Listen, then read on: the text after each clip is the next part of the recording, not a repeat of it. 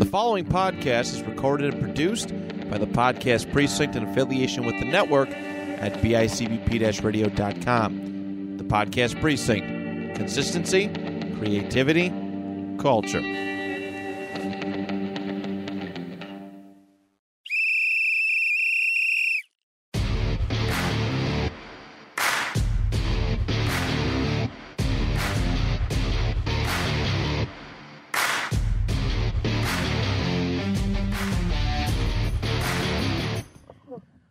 Welcome back, everybody, to another exciting episode of Stories from the Sidelines. With me, as always, my co-pilot, co-host Matt Keogh. Matt, how we doing today? Good. Good. Matt's a man of many words over there. Uh, today's guest we have from Niagara Wheatfield, their tennis coach, a good close friend of mine going way back in the day, class of 98 representing from Niagara Falls High School. He works at uh, the Wheatfield School District. Wheatfield coach, Mr. Rob Udy. Rob, welcome. It's great to be here, Larry. Awesome. I know we've been talking about coming, having you come on for a little bit now. Um, we had Mark on. I know you were supposed to come on with Mark, but you know things got a little hectic there, so we brought you on for your own segment. Um, we're glad to have you. Well, I'm glad to be here. In fact, this is only my third podcast I've ever been a part of, and two of them I've listened to yours. So See, there you go. Listen, we had to get the hat trick. I hope I just sound a little intelligent and not, you know. Hey, listen, if if, if we can sound smart, anybody can sound smart. Um, Sounds like a great plan. I'm excited. Let's go. in fact, it's talking smart. You you finished top top 10, 98. What were you ranked seven, six, seven, Uh, I think I was number eight. number eight? Be honest. I was gonna say smarter than me. I was only like number. I think it was 23, 24. I was outside outside the top ten. Well, funny thing about those numbers is if you looked at the actual decimal points that separated us from one all the way down, I was gonna to say. guys, it was very negligible. It was very close, and the reason for that is we used everybody's homework. We all took turns. we all checked our assignments with each other. It, and it has enough time passed where we could say that. I don't really. I love it. If you're listening, teachers, we had a great system, and we behaved, and We we, did. your life just fine. So we're good. We did, we did. Um, who was who was the history teacher? Uh, I can't think of her her name. Tenth grade or eleventh grade? Gor- Gormley? No. My memory doesn't go Uh, back. we. Uh, I'll, I'll I'll keep this short and sweet. But the best, the funniest thing that I could remember in that class is when Sal Alexis hung up a Star Wars poster under the map that she pulled down every day. Oh, you mean the photocopies that we also made? uh, yeah, that was Mrs. Belcoda. Sorry, Mrs. Belcoda. Belcoda. If you're still Belcoda. around, That's right. we're sorry. we we apologize. We apologize. Sometimes, you know, seeing some of the stunts that my athletes uh, and, and kids will pull on me, all in good fun, of course. I'll think back like, ah, like this is this is a little karma for uh, for those days in history class. I've definitely experienced some karma being a fifth grade teacher. I'll tell you that. So I was going to say, uh, you're you're at Wheatfield. What school? I forget which school you're at. Elementary. I'm at West Street School. Okay. I've been teaching there for about 11 years now. So fifth grade. Okay, because I know Matt, you're doing your observation hours with Megan, but that's at Colonial Village, right? Okay. I did a four year tour duty over there too. so- I was going to say, is, is that how you met Megan though, or did you know Megan before you started teaching there? I met Megan when she transferred over from the high school to Colonial Village. Okay. And from there, I mean, she taught phys ed, I taught fifth grade. So our our kids mingled and I was going to say, we we- got we got in, well, we're in sports together, so absolutely. we were able to uh, have a relationship for you know cross country. I did a little tour, a duty with her for maybe uh, half a half a season. There. Wait, what? You coach cross country too? I, I, I did a little. I did a half a season uh, when she she had asked me to be an assistant coach for her. for How did I not know this? How long ago was that? I think it was maybe five or six years ago. Yeah, oh, okay. yeah. That's cool. Did you? How do you think? Because that's that's outside your wheelhouse. How do you How do you get into that? Well, I guess not. I mean, you you're a runner, but you, um, and I know you've done some uh, some road races and stuff, but you never really did it in high school, college. I did one year cross country in high school, in eleventh grade, and I swore I'd never do it again. And Did you really?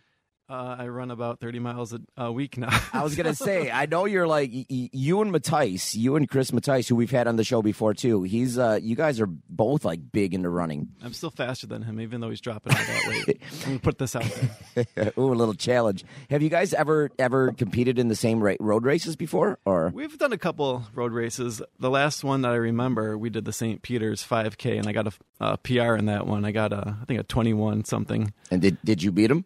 Of course, of course. But uh, now I see that we're connected on our Garmin app, and I see him creeping up towards my time. I'm not, and I'm not really competing, and he is, so I'm a little worried about that. Uh oh. Now I know he's done some bigger. He's done some of the bigger marathons. He's done. I think it was the New York City and was it Boston that he's done as well.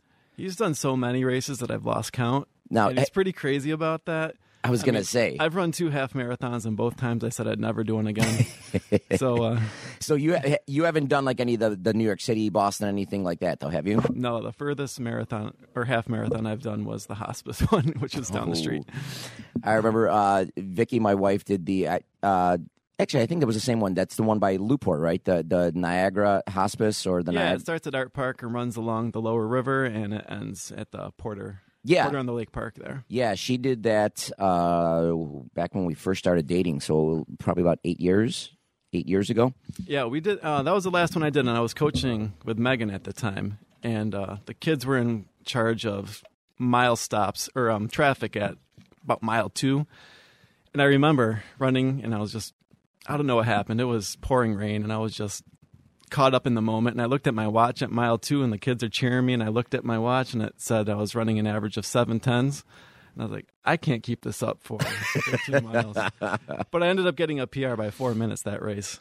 And then I immediately froze and had one of those, you know, shock feelings where you, Where you just cramp up, everything's like, Ugh. and I said, I'm not even sticking around for any medals. I'm going home.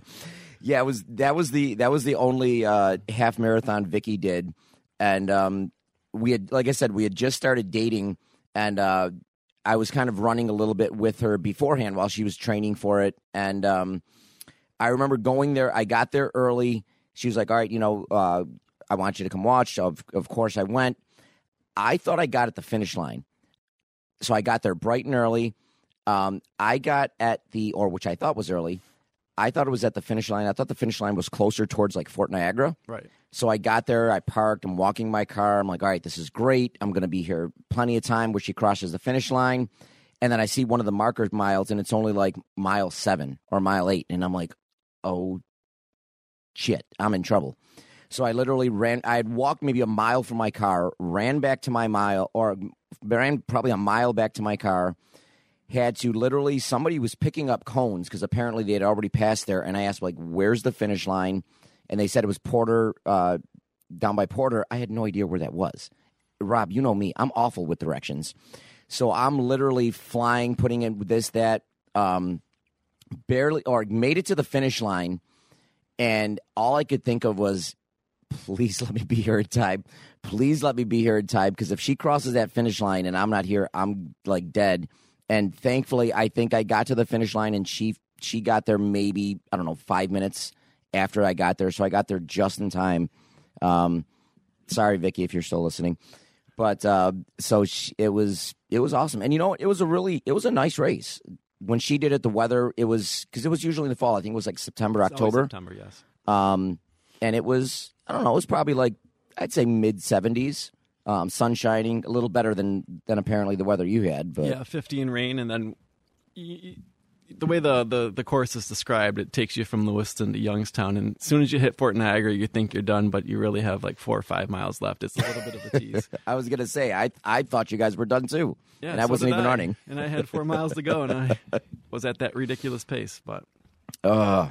that was the last one I've run, and I won't run another one until somebody pressures me into one. I was gonna say probably until somebody asks you to run, and then uh, you'll be all good. But all right, so we're gonna do our uh, coming in hot segment as we as we get into there. Um, Rob, we were talking before. Let's do a little coming in hot on airport layovers. Uh, You were telling me you just. Uh, I know. I my last trip I did, we did Jamaica. Um, probably uh, when did we do that? January, January time, December, January, and um, I had a nice. I thought my layover layover was bad. Where I had a layover of I think like four hours. I was laid over in Atlanta. Actually, Vicky, it was during the uh, the the second Bills Patriots game, and uh, Vicky, Sarah, and I went. Uh, we were all going to Jamaica. Sarah and Vicky took a uh, different flight. Vicky got me into an earlier flight so that I can get into Atlanta in time to watch the entire Patriots game. I had like a six hour layover. Um, I thought that was long, but you had what, like a 14 hour layover? It wasn't 14 hours. It was a total of 14 hours, which should have been the actual travel time was maybe four hours in the air. But when you book flights from Reno, which is not the most glamorous airport of all, I was on a snow uh, snowboarding trip in Lake Tahoe. Reno is the closest uh, airport. So flying to Buffalo out of that kind of area, you're kind of stuck at what Southwest gives you. And I, I was going to say. and uh, I use Southwest because I have the credit card and use the points. So the flights didn't cost anything, but the only thing it cost me was about two hundred dollars in meals and this layover that was six hours between flights. And uh, if you know me, I do not like to fly. I So was going to say. So lunches include double gin and tonics, and things things of that sort. So Uh, I'm telling you, I'm. Vicky loves flying. I mean, Vicky a lot. She works remotely, but she'll she does compliance. So there'll be times where she'll have to fly to Dallas. She'll have to fly to. I think one time, uh, she was located in uh, in San Francisco. I think so. She would before COVID, she would fly maybe, you know, every every other month to Dallas, um, or every other month to San Francisco, depending on where she was lo- or she needed to go. So she she's totally used to it. Me, I still get like I'm on the plane. I'm like, you know, my hands shaking. She's got to like calm down. Like, no, that sound. I've never heard that sound before on a plane. Nope, something's wrong. oh, I listen to the engine sounds too. exactly. Wait, that changed. Is it stalling? Is it stalling? I remember one of my first flights. I was flying. Um, this was this was back probably 15 years ago. I was flying um, to an interview at a school in Virginia, and I was flying, and it was one of those planes where you had to go like on the tarmac No and thanks. like and no, thanks. I'm looking at it and I'm texting people. I think you you might have been one of the people I was texting. Like you, Mark. I'm texting. I'm like, I'm gonna die. All I thought of when I was walking on this plane is I don't know if you remember the movie Major League where they're on like that like broken down, busted Indian plane or whatever. I'm like, oh my god, I'm I'm gonna die. I'm like, and it's shaking the whole way I was flying. So I'm like, I, I, I can't do that. Thankfully, the interview was the next day, so I could at least recoup in my air in my, the hotel. But yeah, I'm I'm not a fan. Matt, any are, are you like a big big fan of of airport travel? traveling at all. Um, Any big layover stories though? I don't um big layover stories. It's not like I had a long layover, but I went to Disney for my school trip and after like a week at Disney, like my body just like was sick. I was like visibly very sick. Like I think I had a fever. And I'm just standing there waiting for a plane. I have to go to school tomorrow because that was our school's policy. If you go on a trip, you have to go to school the following day. Like, Yeah, but how did they know? Oh, this was a school trip. Never yeah, so like everybody who went on the trip had to go to school the next day, and our flight didn't come in until two thirty in the morning. And What? yeah, and I asked my teacher, I was like, "Can I really not like? Can I like not go to school tomorrow? I feel very sick." And he was like, "No, you got to go." So I'm waiting there at the gate, visibly just like sick, and I fall asleep on the floor, and somebody had to like basically carry me to the gate. And I went and I went to school the next day. And as soon as I went to school, I was like, I gotta go home. And they let me go home. What did they ever say? What the punishment would have been if you like? What what would they have done? I don't know. Like they made it sound that the the punishment was very severe, but I don't know what the punishment was. But I just hate flying in general, so I think that was just the amount of stress in my body too. Sounds about right. Yeah, I I hate flying. I hate being in close areas for a long periods of time with people. I'm a snowboarder who hates heights and flying. I was gonna say How about that? I've done skydiving and I I hate heights. Good thing you only went up and then you Oh went my down God. a different way. I uh I did skydiving once just just because I wanted to do it and at one point like the guy it was cool going down but then the guy's like all right you know you're going down and he's like wait over there and you know you're he shifts you way over there and he's like shifts back like over there you can see Niagara Falls over there I'm like dude cut it out I'm gonna throw up. Just Stop it. down. Let's just get down. and it I don't think people realize like it takes you when the time you pull your chute and you're and you're falling it take it took us like a good 15 20 minutes to get down to the ground That's like gliding, right? You're gliding down after the chute. yeah like after the chute's open um no i think the free fall itself was i think it was, the free fall itself was maybe like 15 20 seconds of free fall My hands are sweating as you speak about. Oh, this, my so God. let's- I let's- was- Let's keep this quick. but you're just like gliding down and at after about five minutes you're like okay I, I, I just want to get to the ground i just i just please get me to the ground please get me to the ground now Did like the restraints hurt? Were they like really tight on you? I think at that point i didn't feel anything i was having like outer body experiences i was just like okay this this I, I, I, I gotta go like please is there like an ex- well i guess i shouldn't say is there an express route because i guess there is Yeah, an there is express an route express but route. i wasn't taking that That's without your shoot. yeah Just go in tandem, man. All right, but let's get our feet back on the ground and let's talk some tennis. Nice so transition, by the way. I was gonna say I've been working on my transitions. They're oh, getting they're getting pretty. I've been in my head, maybe sort of. They've been getting better. He rehearses them in the shower. hey, that's working on them though. Instead of pe- some people sing in the shower, I transition in the shower. Okay, now Ooh. All right, that sounded really bad. We'll have to mark this down to get edited. But uh, so, Rob, um, tennis. Uh, First of all, what got you into tennis? I know you played high school, you played college, uh, USTA. Like, what what got you into tennis in the first place? I think the most easy way to say it was the neighborhood kids that got me into tennis. Uh, where I grew up, the neighborhood had probably the biggest amount of kids my age, our age, and um, a first experience with tennis was playing in the street. We draw a line with chalk, had some old Pancho Gonzalez wooden rackets, hit the ball back and forth, and then we graduated on to uh, we discovered a wall at Nag University. And when Okay. we were slightly old enough, we were able to ride our bikes on up there and uh, find tennis balls in the in the bushes. You know, use tennis balls. We didn't have much money back then, so we'd go bang up against the wall, and that's how we learned.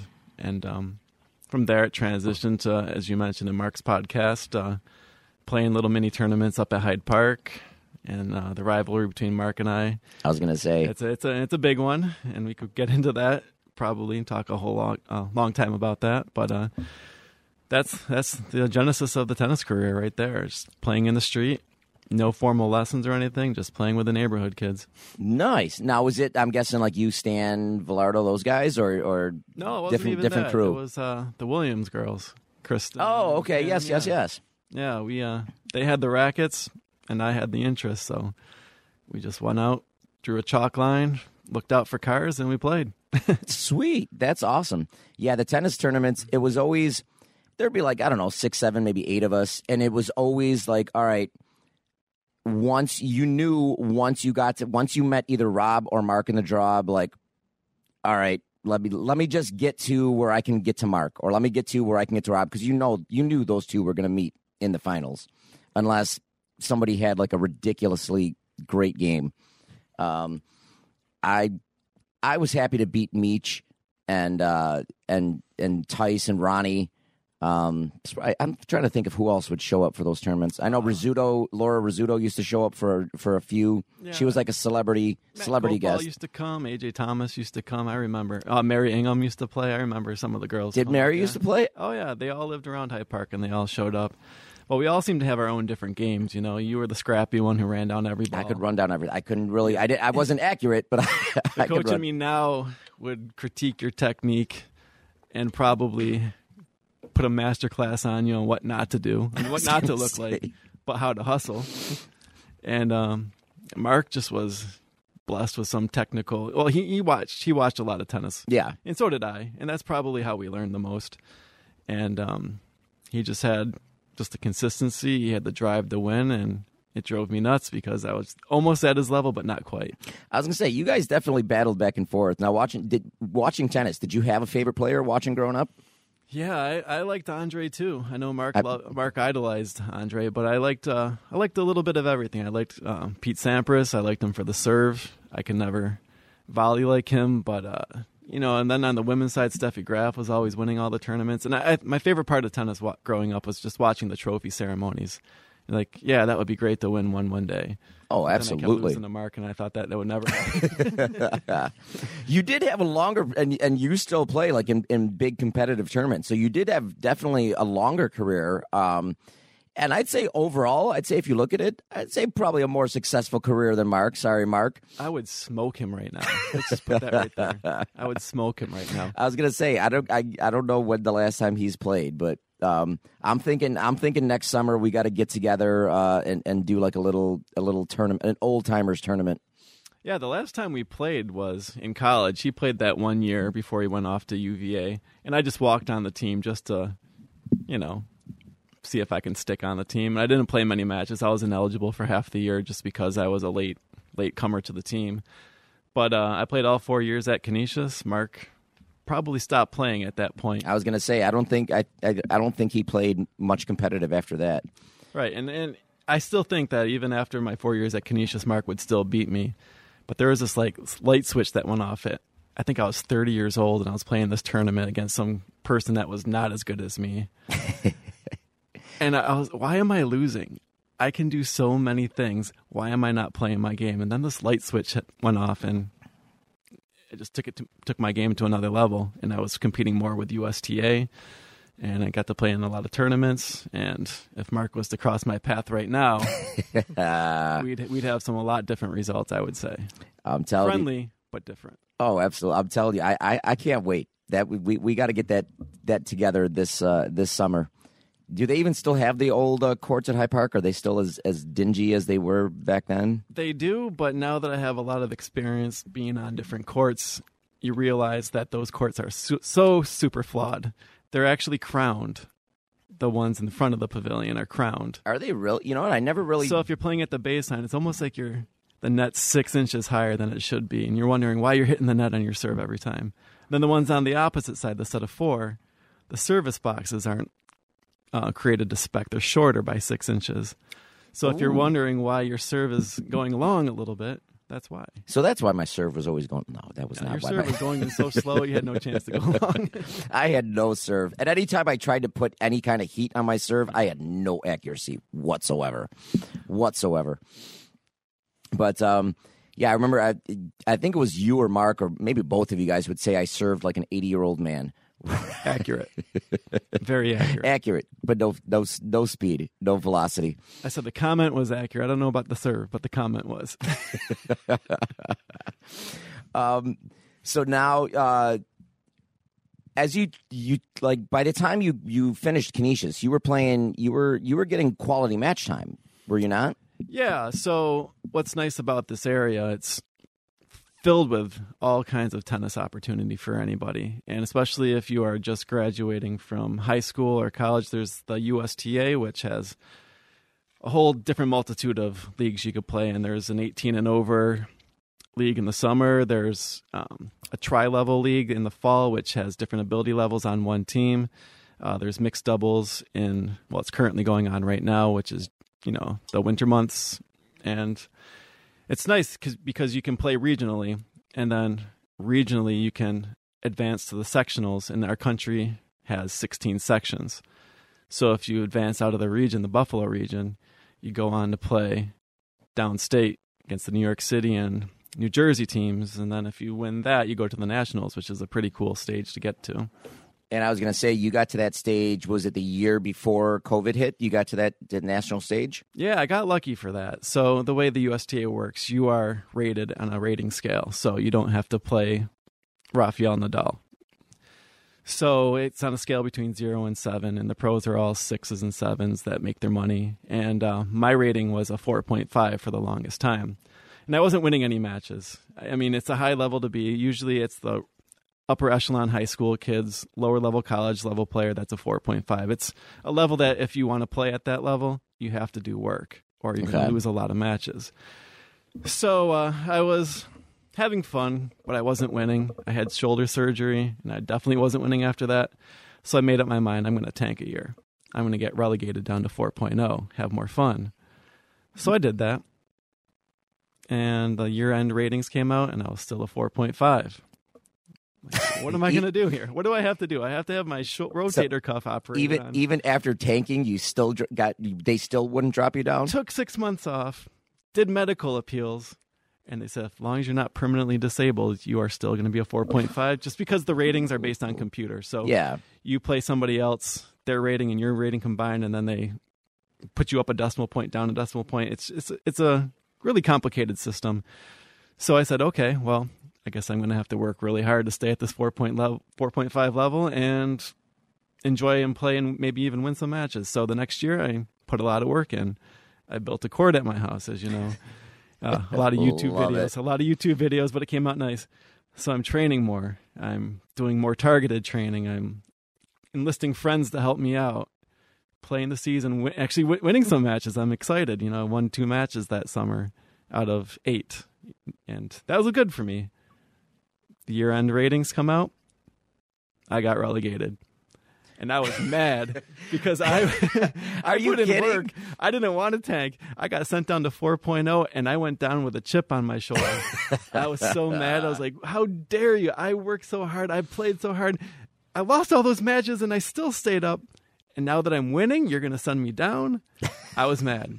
but what happened was my phone started to ring, and people were starting to say, "Hey, let's get him on our 4.0 team. This guy's going to do some damage." It also happened around my 39th birthday, which made me eligible for the 40 and over league. okay. So I got the phone call, and uh, captain calls me and says, "How would you like to play? We're looking for to make a team good enough to go to nationals." I said, "I'm in. Let's go." So, having that chip on my shoulder, I swept through that Buffalo League. Didn't drop a match. Went to um, Schenectady for the regionals to play all the New York City area teams, and I thought, eh, "This is where it'll end." Blew up all those teams except, except for one. I lost one match. So, out of five, I lost just the one and the reason i lost that match was maybe because i stayed up a little late and and i was playing two singles matches a day that's not easy for a almost Two a 40 -year -old day? Wow. yeah so i shook that match off and two hours later blew out another guy and then we won as a team uh, we clinched it and we got to go to surprise arizona to play in the nationals which was out of this world i mean you go to this place and you see all the best players at that level and you think at the national level you don't have a chance. I won all four of my singles matches there. Really? Yeah, I was I was completely surprised. One because it was hundred degrees in Arizona. I was gonna say, that's training gotta in be hot. Buffalo at fifty five in October, and uh, my match I had to play two matches a day. So in a thirty hour span, I played four singles matches. At the last one, In I was- hundred degree temperature. Oh yeah, Oh, your my black. I was wearing black. That was smart too, right? I was gonna say. uh, you see the the sweat marks around your hat, and you realize you're not sweating anymore, so you know you're dehydrated. uh oh. And then when you go to sit in the camping chair to relax after that fourth victory, and you realize you can't stand back up because your quads are cramping, pickle juice. That's how you get over it. Pickle juice. pickle juice, and I've I've done pickle juice when I've cramped before when I was still playing soccer, and or either that or a Pedialyte. Yeah. I'll I'll grab the Pedialyte. Yeah, but what's nice about it, our Buffalo team came in eighth in the country out of 16. That was pretty good. That's So awesome. it was pretty fun. Now, what consists of like at the USTA level? What consists of a, a tennis team? Is it like doubles, singles all together, or like uh, how to explain how a tennis team gets set up? Well, it's recently changed. So uh, at this point where we were traveling for this uh, national team, we had two singles players and three doubles teams. So out of five points, the matches were out of. Okay, and, And, you uh, were one of the singles players, correct? Yep, I played singles, and um, you really counted on a lot. So we rolled up with 11 players, a couple backups. The teams that actually advanced and did really well showed up with like 25 players, so they only had to play Oh, wow. one match. And here I'm struggling through four, and these guys are just playing one, so they're staying fresh and rotating troops. And it's a, it's a different game when you get up to the other level because sometimes people are misrated. They'll come out of the woodwork not in the system, and then they say, "Oh yeah, I play at this level." I'm like, mm, maybe not. You're a little bit better than that because there is a market difference between a 4.0 4.5. I was gonna say, I could see, especially at that level, like I could see, like like you said, when when you get to the six and sevens. Um, I mean, I mean, this is just me thinking, but at, at that, you're pretty much the pro level. So maybe the the the margin the margin of play isn't as noticeable. But I could see with you know a four beating a five or a five meeting a, a four point five. Yeah, in, in very limited circumstances, would a four ever beat a five? It would have to be their very, very best day. But if you want to think about it as like a high school progression, you see a lot of 2.0s. 3.5 might be a, a good singles player in high school, but the ones that are advancing onto sectionals are 4.0, 4.5. Okay. And the sectional winner uh, for the last year from Erie County, I played him in a set. We're in the same rating level, but he's a little bit better than me. He plays six days a week, and I took a set off him, and I was really happy. So, so that's the level that you're seeing. And then if you move on to, I'd say six and seven, those are the ones that are making money. Five, you might make money at a local tournament, but you're not. It's not your full time job. Yeah. if you're a 5.0. You're you're, you're still like You're, a, uh, a teacher or a night worker or something. Yeah, and if you're f- 5.0, 5.5, you're a dominant Division One player. Even up to six and sevens, you you see them graduate right to the pro ranks too. That's awesome. But me, if you look at me, you say, "Oh, you're a really good player." I would dominate you, right? But me looking up, know that someone's going to dominate me, so I'm stuck in the middle somewhere. That's, Yeah. that's my level. I'll say kind of in like in that no man's land, every uh, or where where you're you're you're great enough for you know the the the good players, but you're not there for the the great players yet. Yeah, a recreational player will look at me and think I'm a pro. Yeah. Where I have no no business being on the court with a pro. The difference between a pro and me is we have the same ability shot wise, but stamina, endurance, strength, strategy, coaching, that's the difference between a me and somebody who would make any money. Yeah, and like you said, those are you know when you get to your sixes and sevens, that's that's their career, that's their job. That's it. They're not, you know, they're they're training. They're in the gym. When they're not in the gym, they're on the court. You know, when they're not in the court, they're watching game film. That that's that's their job. And it's funny with pro tennis, it's so odd that your top 100 in the world are pretty much the only ones that can sustain themselves comfortably with a nice lifestyle.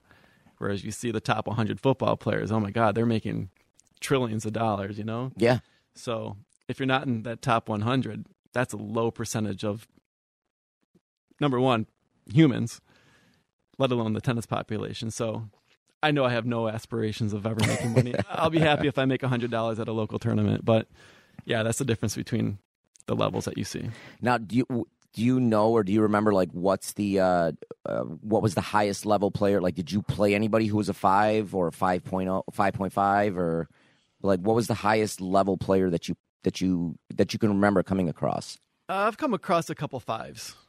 Okay, And was this like early on in your career, later in your career? Uh, maybe th- three years ago, I played in a doubles tournament, uh, mixed doubles against a 5.0, and it was just like, I can go toe to toe with you for about three minutes, but I know that you're going to come out with a massive bomb and just destroy me. but I can hang with you. I can hang with you and not look foolish, but I'm not winning this match. Yeah. is what is what it looks like. That's awesome. Um, now, of course, you're you're you're coaching at Wheatfield. Yep. Um, now, for me, like, and and my wife Vicky's asked this question a few times. Like, uh, I mean, I've coached. I I actually coached tennis one year at Park School, but I've coached tennis, uh, soccer, You've coached everything. I, basketball, swimming, and diving. Um, even even just as a phys ed teacher, when you see a kid come on the basketball court, when I, I soccer's my big sport. When I see a kid just within five minutes of dribbling a soccer ball, I know, all right, that kid's got it, or that kid mm, might need a little work. Um, what's the big thing? Like even as a coach, is it the same way in tennis where within like maybe you know one game or or a few ground strokes you can just see wow that that kid's got it Yeah, and there's different levels of got it too. There's at the high school level, we just want kids to be able to come out, have fun, and function on the court. So um, it's a little bit different between the girls team at Niagara Wheatfield, which I coach with Kristen Janice. She's an excellent coach, by the way.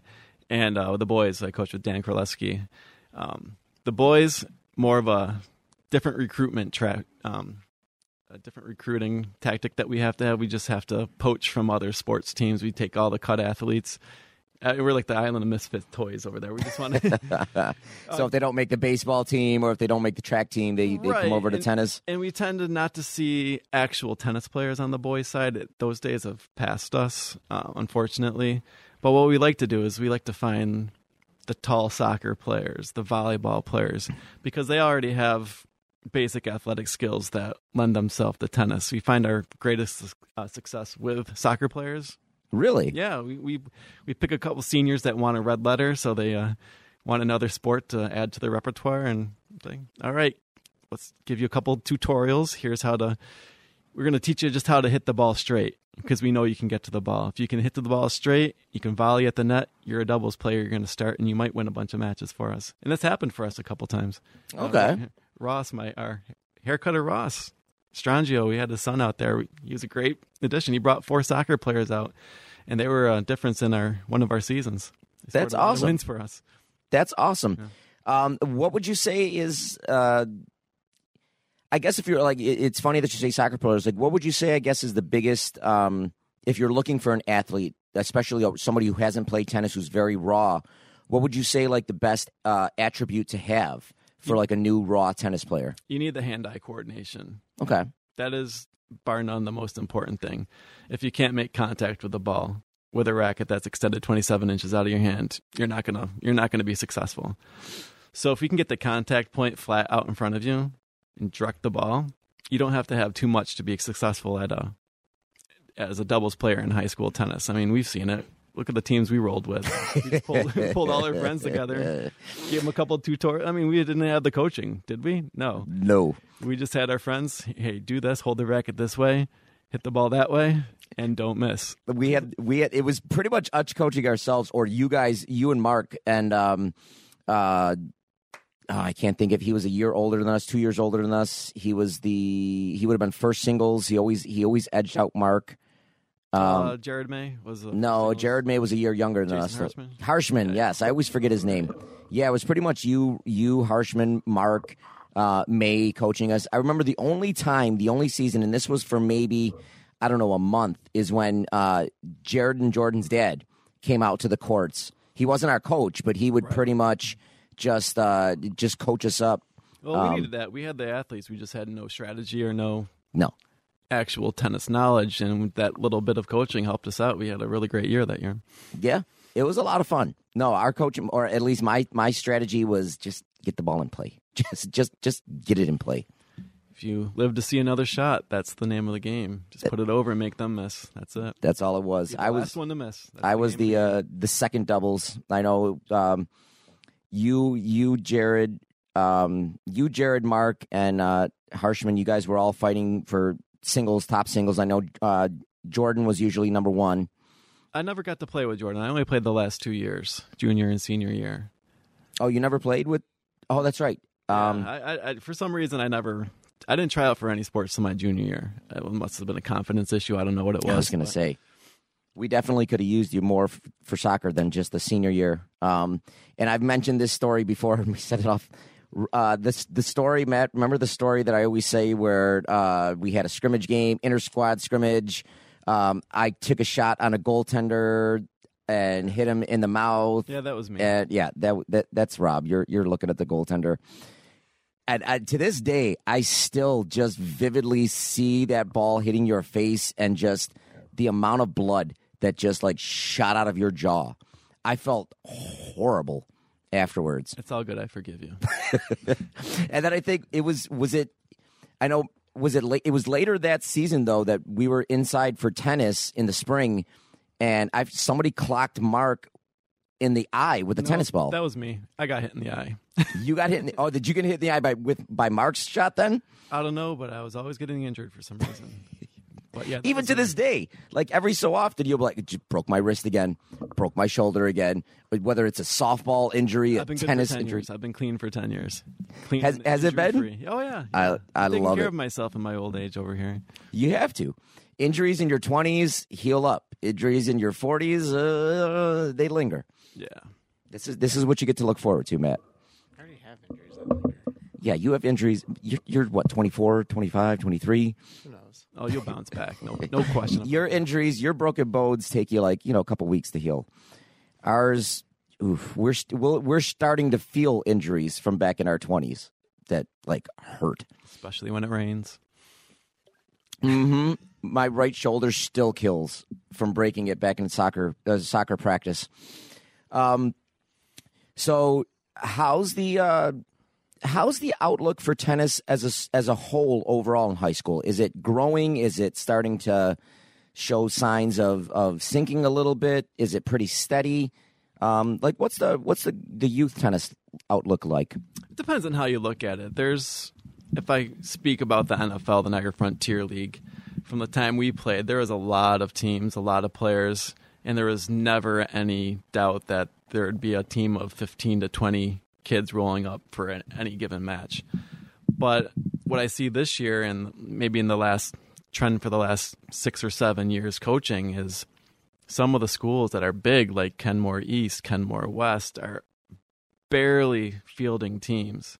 And if they're barely fielding teams, the quality is not there because they are just plucking from anywhere. Hey, you have a friend who has some sneakers, they can come out here. We have some gym rackets for you can play with these. And the quality for the Niagara Frontier League has gone down so much from the time we were players. It's almost a little bit depressing since uh, I've been around it since, you know, in high school and some of the coaches are the same coaches that coached against me. Oh, jeez. And I hear the stories from them. It's it's a little depressing. We had a, a really great player in the Niagara Frontier League. Um, his name was Greg Hastings. He's from NT, right around the corner from here, and he's really been it. And it blows my mind that he even bothered to play because he'd win every match 6-0, 6-0, and then cruise to the state tournament for the last four years. And um, he did it just because he had friends on the team, and that's the way to go. I mean, I admire a player like that who is above and beyond the competition level that will still compete, represent their school, have the camaraderie of being with a team. Because tennis is an isolation sport; you're by yourself. Yeah, it's one of the only sports besides golf that it's you against. Well, golf, you're you against the the hole there, and uh, tennis, you against the person on the other side of the court. Yeah. So the team aspect of it it's very beneficial, I think. And it's sad to see that the, the size of the teams have gone down so much in the recent years. Um, in your opinion, what do you think is like is attribute attributing to that? Is it just uh, kids getting involved in other sports, um, high schools having other like bringing in other programs, just lack of general interest? What do you kind of attribute it to that? There's a combination of it. Sure, there's um, a lot of opportunities for a lot of different sports you see a lot less specialty tennis players, especially in the Niagara Frontier League. And one of the reasons for that is a lack of opportunity for indoor tennis. I know we've talked about Sportsplex going soccer only recently. And uh, I remember going to play little tournaments in the winter at Sportsplex. I mean, any opportunity to play indoors, it was relatively inexpensive. It was a bit of a dump, but it was an indoor place where you can play. Um, the Niagara County kids don't have that space that's so close to them. They'd have to go to uh, the clubs in Erie County, the Miller Tennis Center, um, Village Glen, Southtown Tennis Center. Those are really great clubs, but unfortunately, with that comes money, and that's barrier number two. Uh, tennis is not a cheap sport. I mean, yeah. we learned on the cheap. We had the drive, we had the athleticism, we had the self coaching, which only took us so far. But if you want to become a good tennis player, you have to spend a little money. You have to yeah, spend a little sure. on the equipment. The indoor costs can mount up. I mean, if you want to take a private lesson indoors in the wintertime, you're looking at 80 bucks an wow. hour plus. If you want a better coach, you're looking at 100. Wow. So if you want the best way to go is to get in a group, get in the clinics, but the, the instruction isn't as good. I mean, you can't instruct a whole yeah. court full of people with isolated skills you're not getting that one on one. One on one. I mean, yeah. if you want it, you have to pay for it, which is sad. But you know, it's it's uh sometimes it's a haves and have nots type sport, and then some people like me will crack through and excel. I mean, it's really no rhyme or reason why that happens, but unfortunately, the money, a lot of opportunities from different sports, and the lack of indoor facilities in Niagara County has kind of hurt the Niagara Frontier League a little bit. Very true. And I know even with uh, the higher quality tennis rackets, like is now that's one thing I've always uh, as a, as a higher level player for you. Do you notice uh, there being a big difference, like playing with a I don't know, say like a two three hundred dollar racket as opposed to like you know just a general 50 60 dollar racket? Like, is there, a- a- especially playing in those big tournaments that you play in, is there a noticeable difference? Yeah, not only is there a noticeable difference in the equipment, and I've become a bit of a racket snob. I'll play with one of the kids' rackets. I'm like, oh, how do you even hit the ball over the net with that? But the technology on the rackets this day and age is so elite. I mean, the things that they can do with a racket these days, the lightness of it, the composition of it. But not only that, I've since become a string snob too. The strings there are so many different kinds of strings that you can use, and the tensions and. and I was say you have your own, like you string your own rackets, yeah, don't I you? string my rackets. I string the players for our for our team. I custom color them just to make it fun. If you want rainbow strings, I got them. You know, but the strings make so much of a difference these days. I'll play three or four matches and I'll cut the strings out and then put them back in a new set. Really? just to have the freshness of them, just to have the pristine feel. There's nothing better than hitting a freshly strung racket. Now, are there are there different types of strings? Like, is it like one's more for like a backhand, one's more for like a uh, a forehand, one's more for like a drop shots? No, it's more for um, different types of spin. So the thinner the string, the more spin you get. Okay, Um, the more tension you have, the more control. Loosen it up, you have more power. You know, like a trampoline effect. Okay. So there's different. There's natural gut that has all kinds of playability with it. I use a very hard, rigid polyester string, which doesn't generate power. I just use my skill for that, but it generates a ton of spin. And a lot of the pros use it, but the side effect of polyester strings is arm injuries.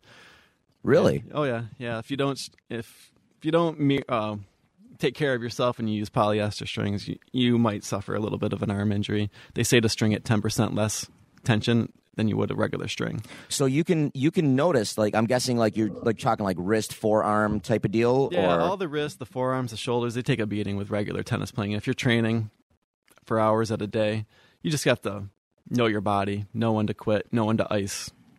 But, you know, when you're not really professional like us, you don't like to ice, you don't like to stretch, you don't like to do that stuff. But luckily, I've avoided it.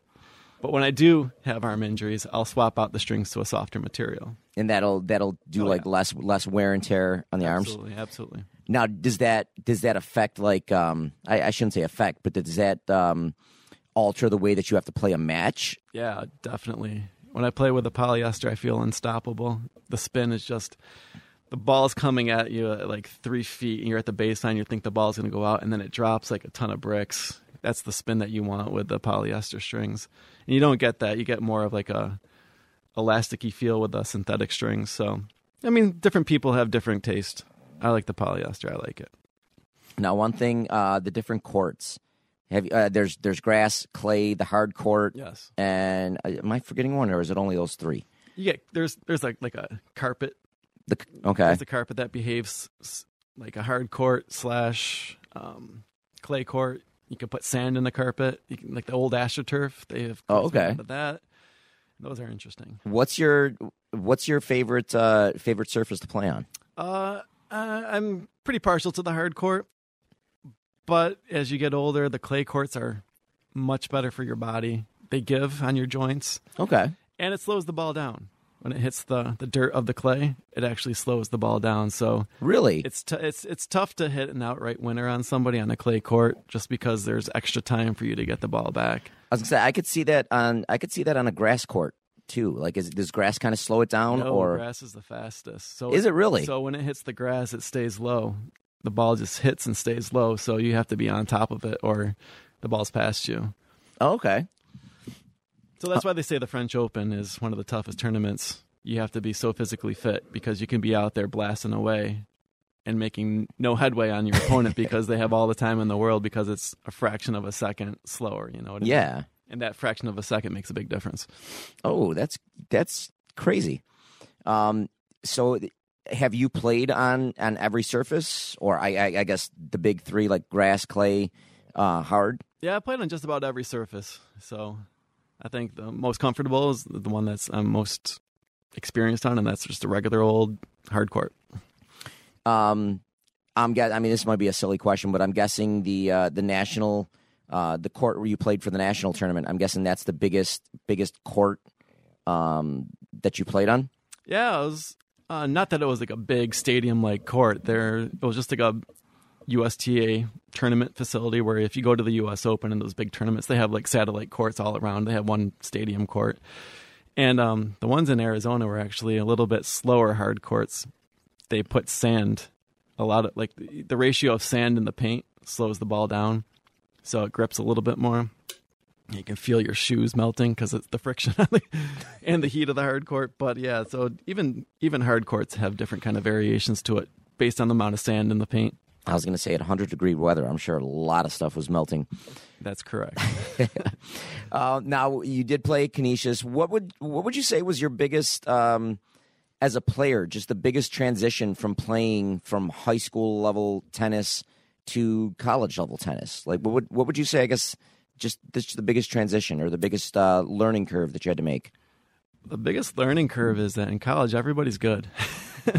You're not going to get a free match in college. Um, you know, you play in high school and you have a decent level of, of success, and then you transition to college and you find that you're the low man on the totem pole. You find that you're scratching and clawing just to get in the lineup. And when you get in the lineup, you're getting beat. I remember the first year I played, I didn't win a match. Yeah. It took to my second year to finally win one, and it was a tough one. But I think the experience of playing with those great players was probably the biggest influence on my, you know, becoming a better tennis player. Playing Mark, you don't you don't get better by being beating up on people that are no are lesser than you. You. It took me so long to figure this out, though. You don't lose a match; you learn from the match. Oh, it took okay. so long to figure that out. If you're if you're losing, you better use the time to learn something on what you should do next time. And retroactively looking back at 20 years ago losing to Mark, yeah, I should have consistently went to his backhand even though my strongest shot was being left-handed going the other way. I was too stubborn to do it. And I know he mentioned on the podcast that I would do it to him all the time. I'd serve to his backhand, but did I continue it? No, because I was stubborn. but playing and playing higher level people, talking to different levels, talking to different coaches, you tend to learn a little bit more strategy wise. I mean, you always have it physically, but until you have a strategy and until you learn from your mistakes, you're not going to be successful. So that's the biggest difference from high school to college learning from your mistakes and actually applying them in the next match that you play. Now, for college tennis, did they have, was it, um, more of like you were just playing against a school, or did they have like like in track meets we'd have like big uh, invites, invitationals? Like was it was did college have like those big where it was like four, five, six, ten, twelve, whatever different schools, or was it always just all right? We're going to play Niagara, we're going to play Mercyhurst, or whoever. The way uh, the tennis season was um, scheduled back in what was it, ninety nine to 02, um, you've played mostly within your conference. So for us, it was the MAC schools, and then we would sprinkle in some D three schools to get some, you know, confidence building. we still lost some of those. Um, uh, so most of the regular season was MAC schools and friendly, so to so to speak, just the schedule fillers. And then at the end of the year, you played in the MAC tournament. The Okay. winner of the MAC tournament went to the NCAA tournament. Okay, so But it was an played it- automatic bid then. Right. So our freshman year, we played as it was different. Um, when Mark played, like all the first singles players of all the schools in the MAC played against each other. All the second singles players in the MAC played each other. Oh, okay. But as um, sophomore through senior year, as a whole team, you played as a team, just like a high school team would play. Okay. The only difference is you rolled with six singles players. And the seventh point was a combination of all three doubles matches. So you would have six singles, three doubles matches, and you can play both singles and doubles. The doubles matches Oh, were really? worth a third of a point. Oh, okay. So if you won two out of the three doubles match, that was worth one match point. So all matches were out of seven. Okay. Um, how uh, did you did Canisius ever win the MAC tournament at all? Oh no, no, no. Schools like Canisius, what we were, we were a bunch of. It's almost like a similar situation in high school. There weren't any major scholarships dedicated to tennis. Our number one player came from Croatia, happened to be a ranked junior there. He was just here for MIS, you know. He was like, "Oh, you play tennis and you play tennis well. How about you be our number one tennis player?" Our number two was a local kid who went to UVA, um, not UVA, that was Mark, uh, West Virginia. Uh, he was one of their six singles players, but he's like, "Yeah, this is not for me. I'm coming back to Buffalo." He was our number two, so a real good Division One tennis player, number two, and then we filled out the rest of the roster with local guys like me, and uh, we were like in eighth place out of ten. One year we came in tenth out of ten, uh, but we sure had fun traveling and road trips and meal money and some free perks, free uniforms and gear and things like that. It made it worth it. Nice. I was gonna say Matt. Matt's a fellow uh, Canisius Canisius uh, student over here too, finishing up. Um, And I don't know if I should admit this on this podcast, but I also played an ineligible match the year after I graduated. really? How? What? What? How did that happen? So the situation was there was a match. I was teaching already. I was teaching in Niagara Falls, and we were on spring break. The teams were on spring break, but they had a match scheduled, and they only had four players, and you needed five to play. so I got a call from one of the one of the players from years past, and he said, "How close are you, or how quick can you get to St. Francis?" I'm like, uh, "I can leave now." So I got in my car, drove down to St. Francis, met him in the parking lot, put on a new uniform, and played a match. That's fantastic. Got to win too. Got to win, and I never beat St. Francis. And I know their coach was looking at me funny because I think he recognized me from previous four years. But needless to say, we're gonna keep that on the DL. I think it's too late for that. But, um, yeah, yeah, it was one of my best wins. That is fantastic. Um, I love it. I've, uh, I mean, I, I think at, at at some point or another, everybody in sports is kind of, you know, pulled a pulled a little fast one. I know for me, and uh, yeah, whatever. I know early on in my career, we when I was coaching bowling, uh, this was way back. This was back in the park school. We uh, we um, it was a five man five man team that you had to go, and we but you, you could bowl with as little as three bowlers. Um, we only had I think six kids on the team. I was down to where we were. We had a match, um, and again, we were not very good. This is our first year in the league. I, I think we won maybe um, two or three matches all year long. So I was down to where I only had two bowlers. So it was kind of like, all right, you know, can you make it to transit lanes at three thirty? Um, I'll be there. it's it's you're on our you're on our emergency roster or or something like that. So called me, I would have gotten eighty, maybe one strike. well, that's my first year coaching. Like it, we had just started the team. The only reason we started the team is because I had three or four students that you know, um, we want to start a bowling team. We want to start a bowling team. Can you like all right? Let's. So we went to the AD. We started a bowling team. We got in the Monsignor Martin League um, uh, bowling team. And I remember the first day of practice, you know, I it was one of those leagues where I'm driving the bus, those one of the little short buses. So I'm driving the bus over to transit lanes, and the kids are telling me like, "Oh, you know, I'm a 180 average, I'm a 190 average." One kid's like, "I'm a 200." I'm like, "All right, we're gonna have a pretty darn good team." They're talking about their weight. No, the one kid he goes up. Nobody the first game, nobody bowled higher than a 75 Oh my god. like where the like where is the 180 oh no that's all our that's all our three games combined. Oh, like that's that, saying something. that's that's not an average. That is not an average. That's a total score. That's a series. That's not an average. But so we we needless to say we had some uh, we had some work to do that year. And you switched to coaching swimming and diving. no no this was after swimming and diving. Even better. swimming and diving oh that was that was rough. That was me getting on the diving board and showing a kid how to dive and which resulted in me doing a belly flop Excellent. i had no business being at a diving board at all i still have no business being at a diving board at all but let i i, I digress on that so um we're going to switch a little bit from tennis here to uh, your hockey days. Um, now I know you were you were a hockey goaltender.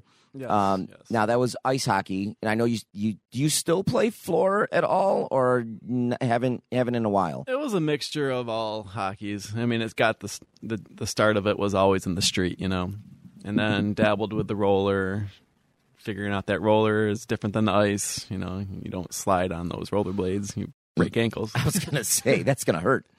But yeah, it was just a hodgepodge. Nothing, no big commitments. It was just you play when you can, and uh, What made you want to play goal though?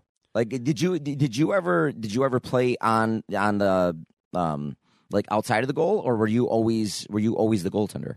I was just ridiculously awkward, and I figured that staying in one place was the best for me. You know, I mean, I can absorb pucks, and I'm not I'm not that that, that shy when it comes to uh, taking a beating. So, uh, I just found it naturally uh, more appealing playing goalie.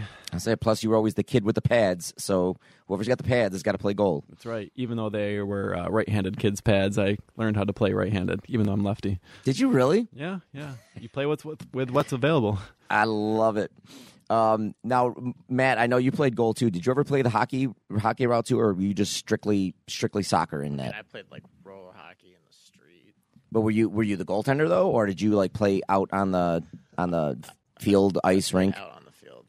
A field. rink, ice? I, I, I was not in goal. we'll put it that way. Let's just say that.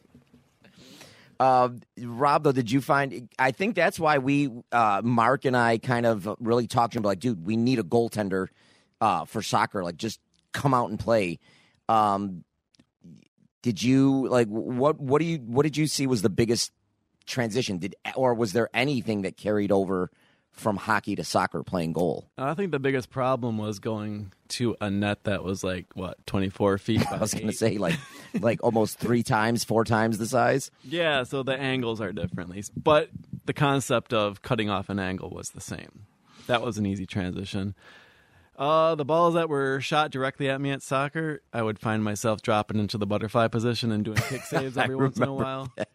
But they were that. effective, don't lie. No, absolutely. Um, and it's funny. I mean, Matt, you would know this. Even in a soccer game, average average uh, soccer game, how many shots do you think a goaltender is facing? Rob, how many how many shots were you? Be honest. How many shots per game in high school were you facing? I know this answer because I tracked it. 42. Yeah, what, how bad was your defense? Oh, it wasn't. Were you just like kind of just standing there and watching them go by? like like I said, especially Rob's year. Um, w- I played all four years, and my my freshman year, my sophomore year, we had we had some some decent athletes, some decent talent. We still didn't win a damn game. Let me cut you off real quick. Uh oh. They scored no goals. That's why all the shots were in my end. We s- uh, You scored one goal, and it was on a penalty kick, and I think Jared scored it. I scored no goals all my four years. I all my goals scored were in my travel leagues. Um, yeah, we were pretty bad. By the time by the time we got to senior our senior year, um, outside of goal, the only actual soccer players we had on our team were myself, uh, Mark, who tennis was his bigger sport, but he at least knew how to play soccer. Um, Jared May, uh, I just remember that might be it. Mark Zoda was the fullback and was always clearing the space for me. I always appreciated that. Mark Zoda, I love that kid. Um, He just didn't care. He would plow people He- for me. He would just say, "Get out of my goalie's way." I was gonna say I forgot it. Zoda was Zoda was another soccer player, but yeah, he was just. I think he he loved the contact. Like he he was going in for a 50-50 ball. He'd go in legally, but he'd go in not only knowing that he was going to get hit or hit somebody, but like loving the fact that he was going to plow somebody over. Well, so did I. You remember what I would do on those rainy days? Oh yeah, I would charge out and do the slip and slide and try not to get red cards. well, my, my that season was short.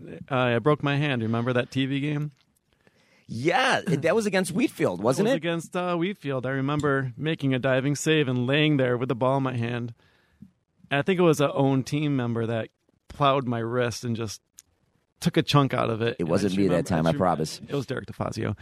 I'm not mad. but I just remember my thumb hanging there. And I still stayed in the game. And I remember watching the commentary back. I think it was Art Eberhart.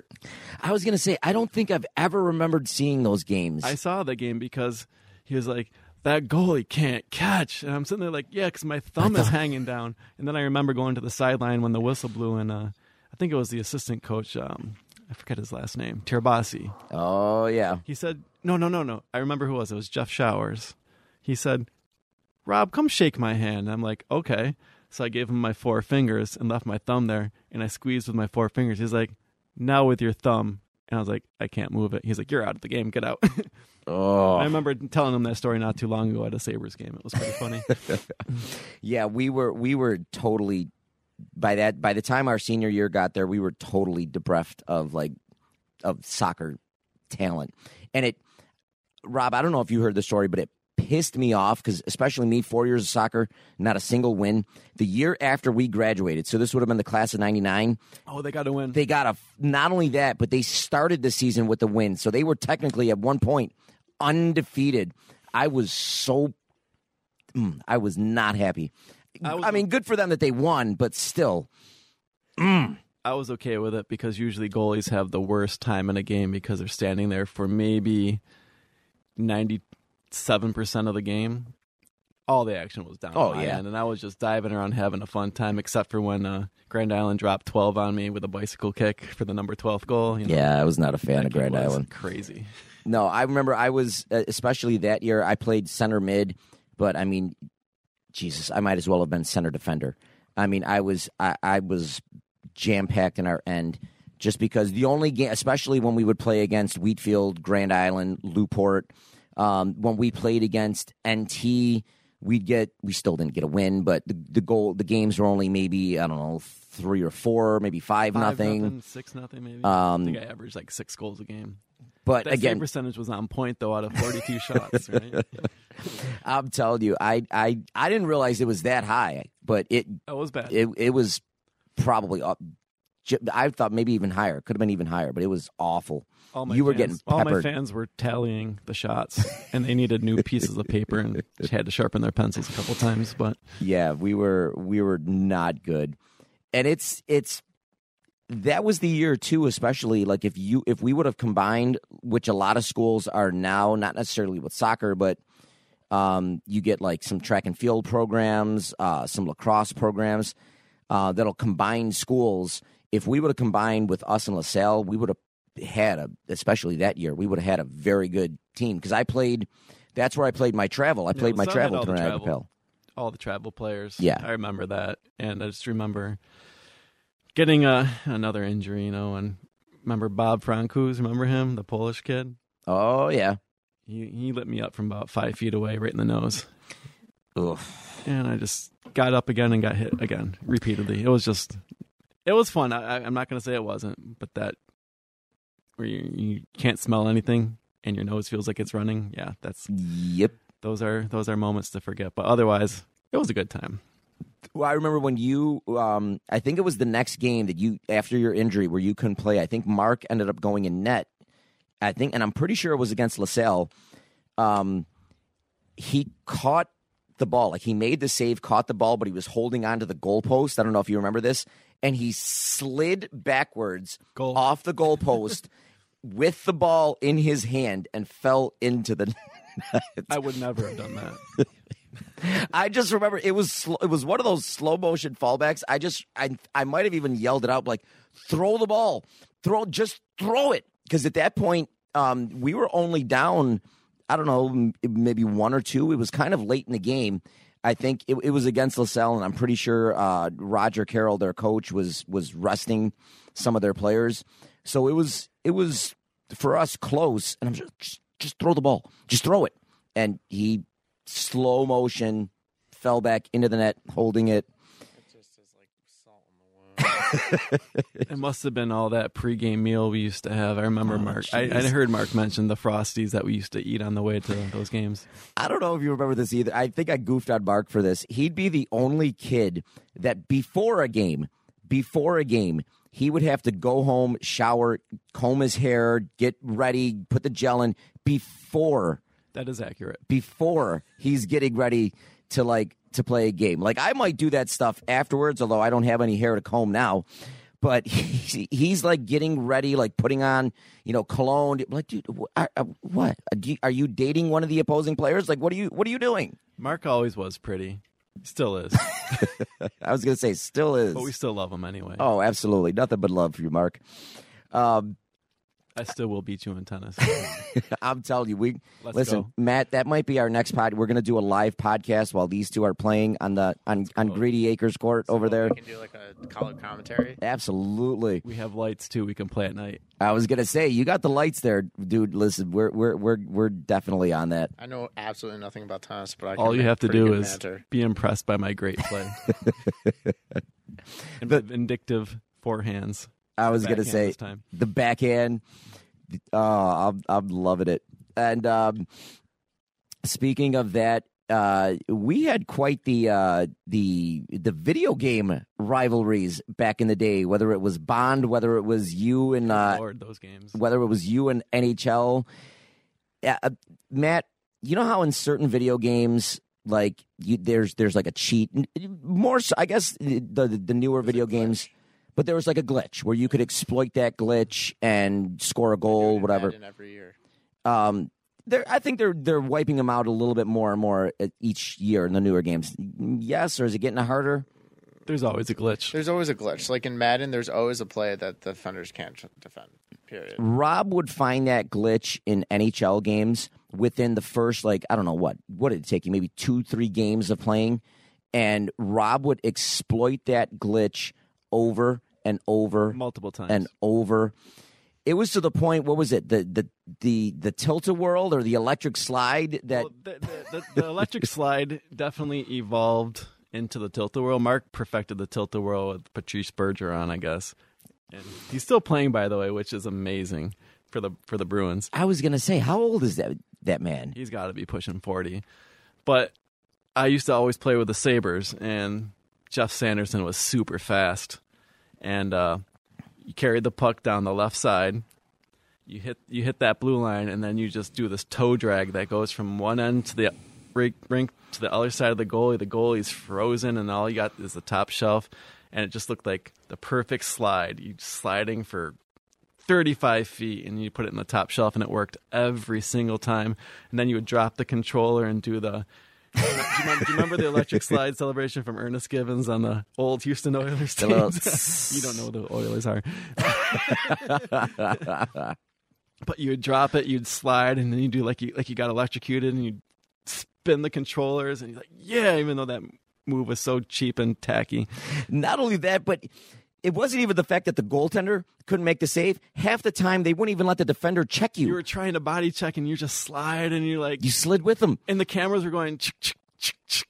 and then there was the express slide if you had an even faster player you'd do it like right in front of the net it would be like toe drag up in and then the tilt a whirl came if you accidentally hit the slap shot button you just do this crazy pirouette and all of a sudden you would unleash a sh- slap shot mark was good at that one top shelf every time It was to the point where anytime we would like we would have NHL tournaments or whatever in these games, and we had the ban. We we tried banning the electric slide. well that's where the variations came the express slide i mean that The wasn't the, that wasn't the electric slide that was on the backhand i did it Oh, it was. that was just a regular deke larry I still. why are you so mad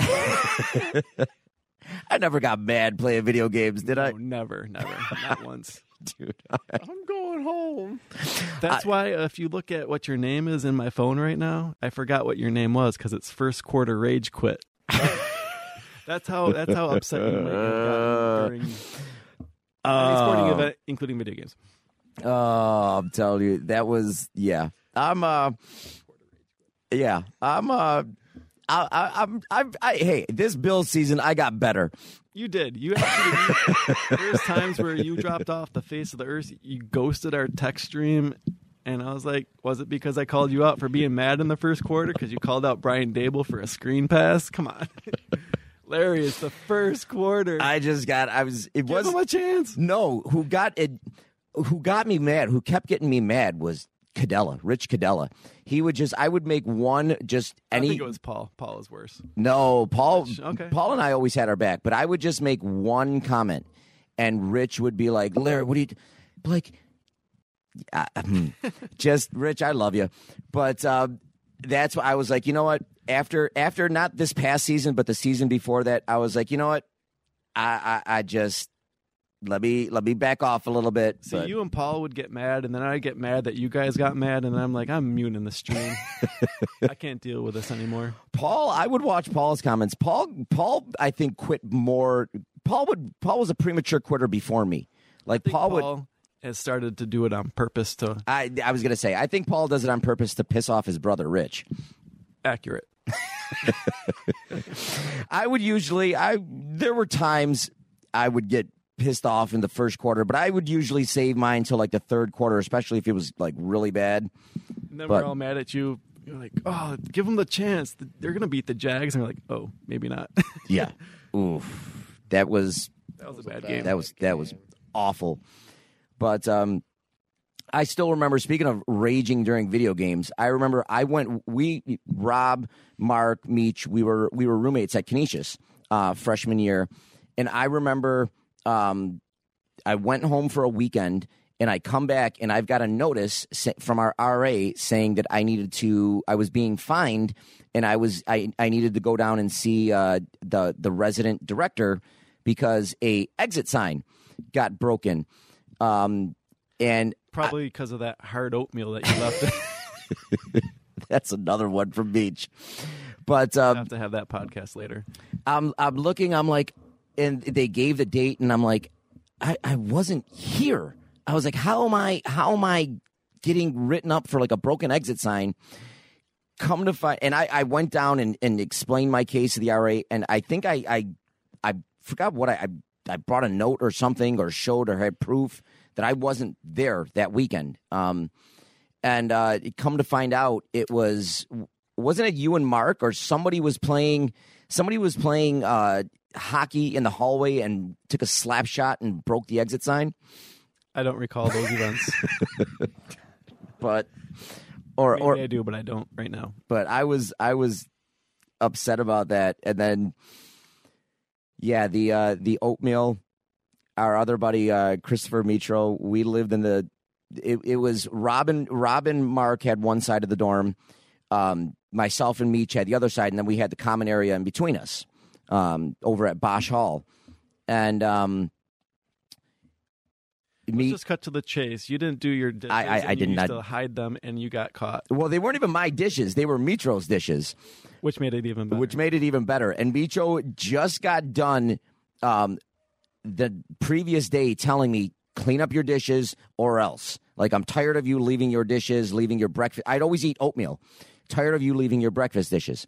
So, sure enough, that day I was running late, got done eating my breakfast. I was like, well, I can't. So, I put the oatmeal bowl in my closet, like in one of my closet drawers. for days. No, it was only there. All right, maybe two days, I guess. So I Mitro had just come back, and I tried to sneak out the oatmeal bowl. So I took it out of my drawer, and I like kind of put it under my like towards under my shirt or whatever. And I tried to sneak it out. He saw it. He chased me down the hallway. Thank goodness I'm faster than Mitro. And um, Broke Yeah. the exit sign. I the, the exit side was still intact. And then I remember when Mitro, oh, you're lucky you shut the door in time because you were you and Mark were gunning those little Peach those little peach flavored uh, uh, Jolly Jolly, Ranchers, Ranchers yes. at our door.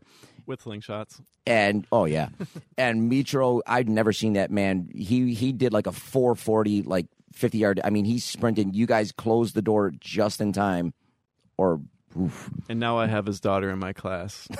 That's fun. I was gonna say you've had you've had both of or you've had you had uh, his son last year, two years ago. Uh, last year, and I have his daughter now, and I'm primed to get the last one. I was gonna two say you'll you'll do the hat trick with the Mitro, the Mitros. fun times. I love it. All right, uh, it is that time. Let's get into our hot seat questions. Wait, I didn't sign up for the hot seat. oh, this is the hot seat. We're we're turning up the hot seat, Rob. It's a little warm over here. In fact, I don't know if you've if you've listened to the podcast where we've changed the hot seat a little bit. So not only do Matt and I come up with questions, but we have our guests come up with a question or two. Oh, I'm so unprepared. So it, right. hey, listen, you know, you know, as a coach, as I'm a thinking. teacher, I'm sure I'm sure a creative educator like you can come up with a question or two. I'm on it. All right, so I'm going to start it off. I know uh, you're a big Sabres fan. Um, question number one favorite Sabre of all time? Favorite Buffalo Sabre player of all time? Wow, that's tough. Uh, I am going to go with um, I'm going to go with number 89 Mogilny. Okay. Any reason go- why? I'm going to go with him because he just lit up that 93 season with 76 goals. Like every game you expected him to score. Not only one goal, but sometimes a hat trick. He had multiple hat tricks that year. And I just remember just every time he was on the ice, I expected something good to happen. And that was in the formative years of my uh, fanhood there, you know, the early 90s. Um, they were always losing in the first round to the Bruins, of course. Um, I was going to say, not not that Mayday year, not the but Mayday I, year. But I do have his jersey hanging up in my classroom, and it's funny because a boy came into my room yesterday rocking a brand new Alex Tuch jersey, and he was just looking at that one, looking at mine, looking at his, and I said, "You want to swap?" He's like, "You'll stretch mine out." I'm like, "I'm not that big." I was going to say, how many? uh, This is a little off track here, but how many jerseys at one point? I know you've sold some of them at the at the height of your jersey days. How many jerseys did you have? Do you remember? This is still raw for me for having to sell them, and uh, I had over 120 hockey jerseys. And they were nice quality, but I had to sell them to pay for you know painting a tennis court for seven thousand dollars. but I did with the, that um that uh, hundred or so jerseys did make that money. I was to say, it's funny, the weirdest ones got the money. oh yeah, The one that I sold that got the most money were two of them. A red Afinogenov jersey really? fetched over two hundred bucks, and then the one that I got the most money for was you remember when the Islanders had the old fisherman Oh yeah, those were ugly. Jersey. It was blank. I had one. I just bought it for collector's purposes. Someone spent three hundred dollars on that thing off me. And I didn't even have a name or cus- no, no customization on it. Really, I always thought that was one of the ugliest hockey jerseys ever. Rough. And I had six Mogilny jerseys. Right. I kept the Sabres one, but I had one for every team he's played for. I had this beautiful Canucks one with their alternate jersey. It had like a three tone jersey. The numbers were silver, and I had an authentic one like that that I probably bought for three hundred dollars. I only got seventy dollars for that one. And my, I was like packing it up and crying. I'm like, this is this is so unfair. All these authentic jerseys that I had that were selling for thirty or forty bucks on eBay, and they wanted the Afinogenov for two hundred. I mean, no, for no right. I think I think they all averaged out to be a decent fetch for those. And it was I had a little sweatshop going. I had a post office. You know, one of my bedrooms is des- designated for printing labels and boxes and things like that. But in a two week span, I got rid of 100 jerseys and made 7K. I was gonna say he had like just it it was ridiculous. Like Rob, have I, I got had this? football jerseys in there that I sold too. I had like a Rocket Ismail Cowboys jersey. You- Oh, yeah. random ones like we see up here. I can't believe there's a Jay Cutler jersey in here, but I was gonna say Matt, our, our boy Matt does a, a lot of random jerseys up here. I love it. uh, I've been scoping them out. Oh, I was gonna say I I knew you'd appreciate that. I knew you'd appreciate that. Buys them for cheap though. Yeah, Th- these are these are the we shall say the DH ones that gates? come from Asia. Yeah. DH gate. Yes, yes. I love it. Hey, I've got a couple of those Bills ones. I'm I'm happy with They them. look good. But now that the Bills are good, I might invest in a legit real one from the Bills. I was gonna say I was thinking of that Oh, too. a nice Josh Allen. an authentic Absolutely. one. Absolutely. But when the Bills are bad, I'd get these twenty dollar ones all day long. Oh, for the sure. one from Walmart. Yep. Just like the shirt. one Just that the says- shirt that says Josh The Allen. one that says Buffalo on it. All Bills. right, Matt, favorite Sabre of all time. I was gonna say Maxim Afinogenov. I, I, I, I can appreciate that. I he was dig- exciting. I, he was cool. I I loved him. I don't know why. I was I was a little kid, obviously, when he played for us. But I, I loved his name, and I thought he was just like he was like my favorite player when I saw him just like skating around the ice. Tons of giveaways though. A lot of- Yeah. yeah, he was not he was not uh, responsible on his own end. I think Oh, Lindy Ruff hated him, to be honest. I think so, but he was man. He But was he Selly fun. in that overtime game, remember that? Yeah. That playoff game where he just ran and slid. That was that was That was- Selly, yeah. I love that one. The the Drury one where he tied it and then Afinogenov wins it in overtime. Love it. That was a that was a classic. I love it. I'm I'm hoping the Sabres are hopefully heading towards those those days again very soon. My favorite player though, I'm gonna go another old one, uh, Dave Andreychuk. Okay. I loved Andreychuk. He, again, not the most skilled player, not the most talented, but man, would he? I think he was the king of the garbage goals. Yeah. He would park Trash- his trash butt right in front of the goaltender and just pick up a rebound, get a tip here, a tip there Goal's a goal. a goal's a goal. I mean, he was he would not only that he would take a beating in front of the net, and you still weren't getting him out. And this was back in the day where you know the goaltenders would you know spear, chuck, slash. They they'd let that stuff go, and he still didn't care. Was a big guy, would park his big butt there and just. Hey, you you do what you got to do. If I can screen him, even if I don't score, I'm going to help you score. Just Dave Andreychuk. I think you just got to respect a player like that. No, good So- call. Good call on those players. And not only that, I liked him the second stint that he was with the Sabres too. Yeah, number 52. Yep. Did the old the old number switcheroo. I did not own that jersey. You didn't have a 52? Did you have a 25 Andreychuk though? I did not. Really? No, I think my most the original jersey I had was a Pierre Turgeon jersey, 77. Okay. And then there's a couple homemade ones I used to rock. I got the paints out, you know, white t-shirt. I love it. I'll share that picture. I got a lot of Bills ones too. I was going to say you definitely got to send those. All right, question 2. Matt, you got one? I'm nervous. I don't. Uh, All right, weirdest, weirdest like thing a person's ever asked you, like just in your life, Weirdest thing. like just even a stranger Hmm. just comes up to you and asks you. Larry, you go first while I think about this one. Hmm. Uh weirdest thing somebody's ever asked me. Um all right, I don't know if this is weird. I guess it's weird, rude, whatever you want to call it. When I was teaching in Baltimore, um, this would have been back in 2005, four, 2004 or five. I was teaching a year in Baltimore. One of the secretaries is having a conversation, and at the end of the conversation, and she just she she asked me, she's like, "I'm just curious, at what age um, did it start happening?" And I'm like, at, at what age did what start happening? She's like, at what age did you start losing your hair? Yes. And I think I was 25 at the time. No, that, I think you started losing it in seventh grade. Not seventh grade. I made it to high school. Well, after you put that perm in your hair, that kind of killed yourself. that was 10th grade. That was 10th, 11th grade, 10th grade, 10th grade. Um, but I think I just kind of shook it off like, oh, after college. But I, was, I just thought that was the weirdest, rudest, like, How rude! I don't even know you. and I, I that was I, I wasn't at that point I wasn't completely shaving it. I was still I didn't have the George Costanza, but sort of watching the George Costanza. sort of like the George Costanza, uh, but I was just like like really how how do you ask somebody at what age did you start losing your hair? Like so I I, I thought that was uh, that one came to mind. I'll say that was the the weirdest or rudest pretty question. Weird and just out of nowhere. Just out of nowhere. So that that's my answer. Rob, you got one? I don't know if I have one that's quite like that, and that maybe I just don't pay attention to weirdness. But I think one of the weirdest things that happened in the classroom, I was just wearing this, you know, ugly sweater that had cats on it. You know, you know who doesn't like an ugly cat sweater, right? Oh, absolutely. but I would I didn't have a sweater for ugly sweater day, so I asked one of my female colleagues for one and it was like a size medium and I was like trying to squeeze into Uh-oh. it so it showed like my muscles and everything, not really. But um one of the kids came up to me and said, "Can I get that shirt?" And I looked at this kid like, "Are you really asking me for this sweater?"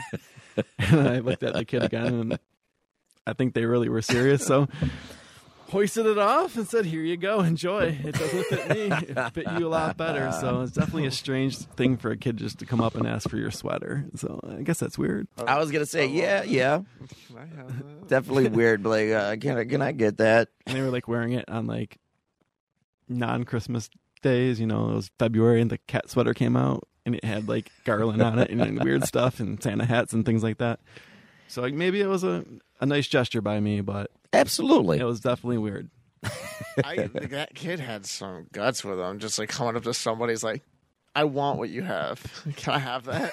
you have to admire the confidence, though. I mean, Hey, absolutely. Kids are, are tucked in their DS and their mm. phones and their devices, but mm. one who knows what they want, maybe they're going to go somewhere in You're life. going somewhere. You're gonna. You ask what you take. What you need. Do you Hey, I- want to play tennis in two years? Can I have this only if you play for me? Dude. I was We're say- actively recruiting from the fifth grade class. I'll hey, start them young. Start them young. Matt, weirdest question somebody I, asked I, you? I thought of this question on my way here because I forgot the story I was going to say last week about that lady who asked me to help her when I worked in retail once. And uh, she came up to me and she's like, Well, actually, I was in the team sports area for Dick's Sporting Goods. And uh, I was in the break room and I, over the walkie, I was like, Matt, you're needed.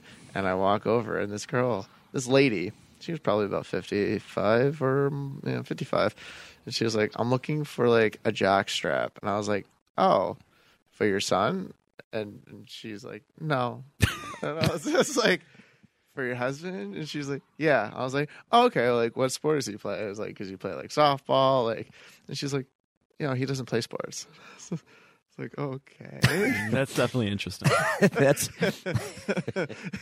and she Are decided you to planning on kicking him? I was gonna say, honey, put this on for a minute. I want to Well, do a science experiment. I uh, instantly I was just like, okay. I was like, I, I was just like, well, what, what, what do you have in mind? like, I, I wasn't gonna try. And she was like, well, it's for Halloween, and I was like, oh, is he going as like a football player? She's like, no, he's going as like. I, she told me the name, and I don't remember. if She was like some kind of like like singer or like rock star or something, and she's like. Oh, the Weeknd. Remember he had the jockstrap helmets or the over their head at the Super Bowl? Was that it? No, I, that would have made that would have made too much sense.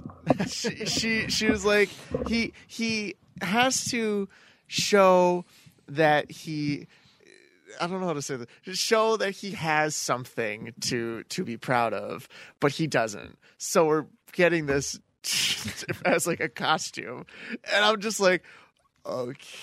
This is getting weirder as you talk. I was gonna say that puts a whole new spin on Dick's Sporting Goods over there. But and, and so basically, I was just like, "Here you go," and she's like, "Does this come with the underwear?" And I was just like, "Yeah," and she's like, "Awesome. Do you sell wife beaters here too?" I was like, "There's a Walmart down the road." like, is there a hidden camera? But like, it might be in, it might be in setup here. I it might be in sold pub. it to her, and they asked me, "Was like, what was she looking for?" I was like, "Apparently, she wants to be prouder of her husband." Interesting. And uh, that's when I realized retail is not for me. We'll wait till you have young students in elementary school asking you for your sweaters. I can't I was wait. gonna say. I can't And wait. I hope they don't ask for your jockstrap. That'll get weird. in in a hurry. All right, Rob, did you come up with your question yet, or do you still you still need a little time? I have one that's more directed toward you, but I can modify it. All right, well, what what you got? Uh oh, right, this should be good. So, um, Uh oh. you have to take some money out to dinner in Niagara Falls. Which restaurant are you choosing? Ooh. That's a good one. Ooh. I already know my answer. Are we talking Niagara Falls now, or back in the day Niagara Falls, or or any still time? open, Still that's open. nostalgic, that you know you got to take them because it's the taste of Niagara Falls. You got to take them there. Where, where are you going? Oh man, um, Rob, do you have an answer for this? Well, I think, I an or answer. you have an answer, Matt. Oh, you What- can- you can handle All right, Okay, what do you got? I was gonna say Pita Gourmet in the outlet mall. Stop. Because Megan made me go to get her food. Megan sent you out on, on errands. I love it. I she love bought it. me. She bought me lunch too. But It's kind of like a "I'll buy, you fly" type of deal. Ooh, if I'm taking somebody out, can we go back in the day Friendly's? or not Friendly's, Perkins, Perkins, Perkins? Perkins, I love little Suskins. Perkins. Oh man. Suskins? Yeah, oh yeah. You can. You can. I don't know. I want to disqualify you on that one. That's. All right, that, you came in cold on that one. that all right. Well, we'll let's see. Perkins was awesome. Um. I got to rescue you on this. How about La Hacienda Pizza? Oh yeah, yeah, And then go yeah, right yeah. next door to Michael's. I was Those gonna say two- right next to Michael's. Yes, Those uh, are two well- staples that I miss from living on Pine Avenue. I've never been to the to the new La Hacienda with the new ownership. Is it is the pizza just as good? Identical. Really? Yeah. Okay. Yeah. Beautiful. Yes. Then we'll go La Hacienda. With Michael's next door. I, I mm, okay.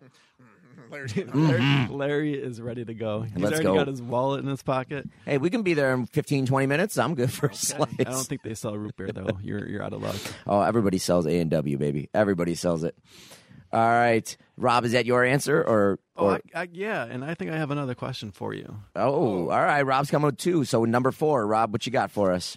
So you dabbled in comedy, right? I did. I did. I did my uh, my stand up comedy at Helium. Matt's looking at me like, "Holy crap, you did!" You didn't know that? I I did. stand up. I did like two or three open mic nights, and then I did uh, one or two of their funniest comic, uh, funniest comics um, uh, contests. Yeah, When? Why did I not know this? the until open now? mic night. Nobody knew about it until the last minute, till it was already over. So Yeah. yep. my my question revolves around that. All right, all right. All So yeah, this I think the last one I did would have been um last summer or two summers No ago. way. Last summer I think I did one. Yeah. Well, clearly, it wasn't that good because. Oh no. Um, but yeah, I think I was on stage in total contests and open mic nights. I think maybe I don't know five to seven times somewhere around there. So I it, it was. I, I- I'd say I'd say I'm better at my podcast than my, my stand up comedy. but all right, All right, that Rob. might ruin the question though. w- All right, so my question to you is what would you prefer? Uh, what's more exhilarating, laughter from your comedy from the audience or cheering from an athletic event that either you participated in or your favorite team? What would be more exhilarating? What would make you feel the best? Ooh, That's a tough one. good question. is hot. Uh, good question. I kind of thought about that one last night. I lied. um, stand up comedy was it was uh, I thought the first the best response I got from an audience was my first my first time doing it the open mic. Um, I I got a lot of laughs. I got a good response. I felt comfortable out there. That's got to feel good because I don't think I would ever be successful at stand up and getting an audience to feel you and laugh has to be hard. So I'm wondering the comp the the the you know the difference between or if it's similar to the cheers that you would get from an athletic event. Oh yeah, it's definitely similar. And now, don't get me wrong. There was there was a few sets where I got a, the first the first one. Um, I think I did three contests. The the comic contest where it was twenty bucks and anybody can do it as long as you signed up. Um, but if you you can move on, move on, and I think the winner end up is is named the funniest comic, and you get like a thousand bucks, whatever. Uh, there were a lot of funny comedians. The first one that I did, Vicky um, went to my wife, and apparently I did so bad that even she didn't let like I got when I say I got zero laughs like I don't even think I got a chuckle that night. And you're up there you had to have at least you it had to be anywhere from 4 to 4 to 6 minutes of material for the opening round. And I'm not to lie that was the longest 4 minutes of my life. Like I'm up there and I knew from like the I forgot what the first joke or comment I made was and I thought I was expecting like you know sometimes you tell a joke and you're expecting like people to laugh or whatever and I got nothing and that from that point on I'm like oh no this is to suck. And so it was I got crushed. But um it's a different it is a different feeling because when you're in an athletic event I, I just felt more comfortable playing sports playing soccer um so as much as I as much as I loved getting the the the, the athletic cheers and stuff from an athlete from a soccer game in particular, I'd say it felt better getting them from a comedy standpoint because It's hard. it's harder. yeah, you had to work harder at it. Whereas a soccer game, all right, even if if things weren't going well, I knew quick enough to turn things around. Where as a comedy, if it went bad, I wasn't good enough or strong enough to turn it around quickly. So yeah, I'm gonna say it was. It felt better getting the laughs from a comedy event or some or just being in, in public, not doing something you were you were gonna do. I wonder if our other guest over here has uh, a, no comment. I can't believe you did comedy. Like, I want to know your jokes, but clearly they're not that good. That's another podcast. that I was going to say that that we'll we'll save that one when we get Rob back on for for his second episode when we have when we announce the uh, we announce terms of the Rob and Mark No rematch no, in we'll, tennis. We'll, we'll use it. We'll use it during the color commentary. You can be like Joe Rogan. the the you're- UFC. You're bald. We have a podcast. He did stand up. Does he still have a podcast? Mm-hmm. Questionable. But questionable. anyways, but he did stand up. Like you are Joe Rogan, just not Joe Rogan. I'm not as I'm not as uh, funny as Joe, Rogan. Rogahan. Rogahan. I'll do I'll do the actual sports analytics, and you're like the comedic relief, like Chris Collins. I'll just back them like, oh, oh. knock, knock, not Larry, not now. Wow, that was harsh. All right, Matt. Though, what would you expect, like from a sporting event, or we'll we'll, we'll modify the question a little bit from something that you're you're really super comfortable in, that you know you're good at, or getting getting cheers or applause from something that you're you're not as comfortable with. I just like getting a response out of people in general. And you know, I'm willing to do almost anything to get a response, good or bad. Good or bad. Um, I feed off of people's responses of me, so I love. I'll, I'll take that. I'll take sports. It's kind of like I feel like it's kind of like fixated towards sports. So like you're doing like one thing, and they're kind of expecting you to do something in that realm. I like the creative feeling or freedom just to like, I'm gonna go do this, and if it hits, it hits, and then like, and if it doesn't, I like, I love. You taught me this, Larry, um, to basically not have a plan and just wing it. Just wing it, baby. And I was like, all right, if it doesn't hit, I'm instantly gonna get them back with something else. I'm gonna make it hit. I'm Yeah. gonna make it hit whether they want to or not. and and I tend to hit more than I flop. I'd say so. After knowing, I'd say so. So, Rob, I'm altering this question for you a little bit. I'm going to put you on the spot here. Sure. We'll keep the athletic standpoint. So, for for you, it'd be from a tennis game, um, since you're a player. Or do you enjoy getting the the reaction from the tennis games, or when you do the um, the the the dance the dances with that you set up with your classes, the uh, the flash mobs? Man, that's harsh because COVID has crushed that.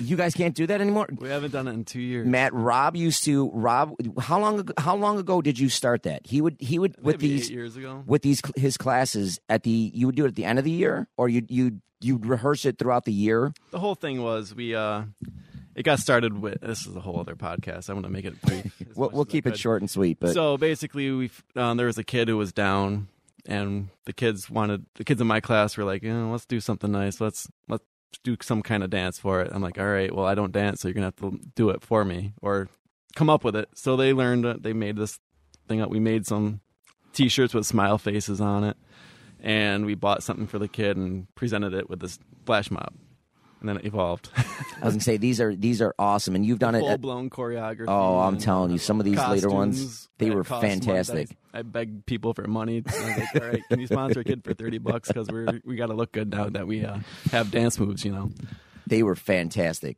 I, I, I, mean, Rob, you did a great job. I know I saw. I've seen. I think like four or five of them where you did fantastic with yeah, them. and it evolved to the kids raising money and getting like mega gifts for the kids who needed something, and they picked kids who really needed things. As far as maybe if there was a death in the kid's family, or they just were unfortunate living circumstances and they knew it, and they always picked the kid who needed it the most. So, if I was to pick that, that would be like the most exhilarating thing over any sport. Beautiful, Just the reaction you got from the kid when he realized, "Wow, you guys did all that for me."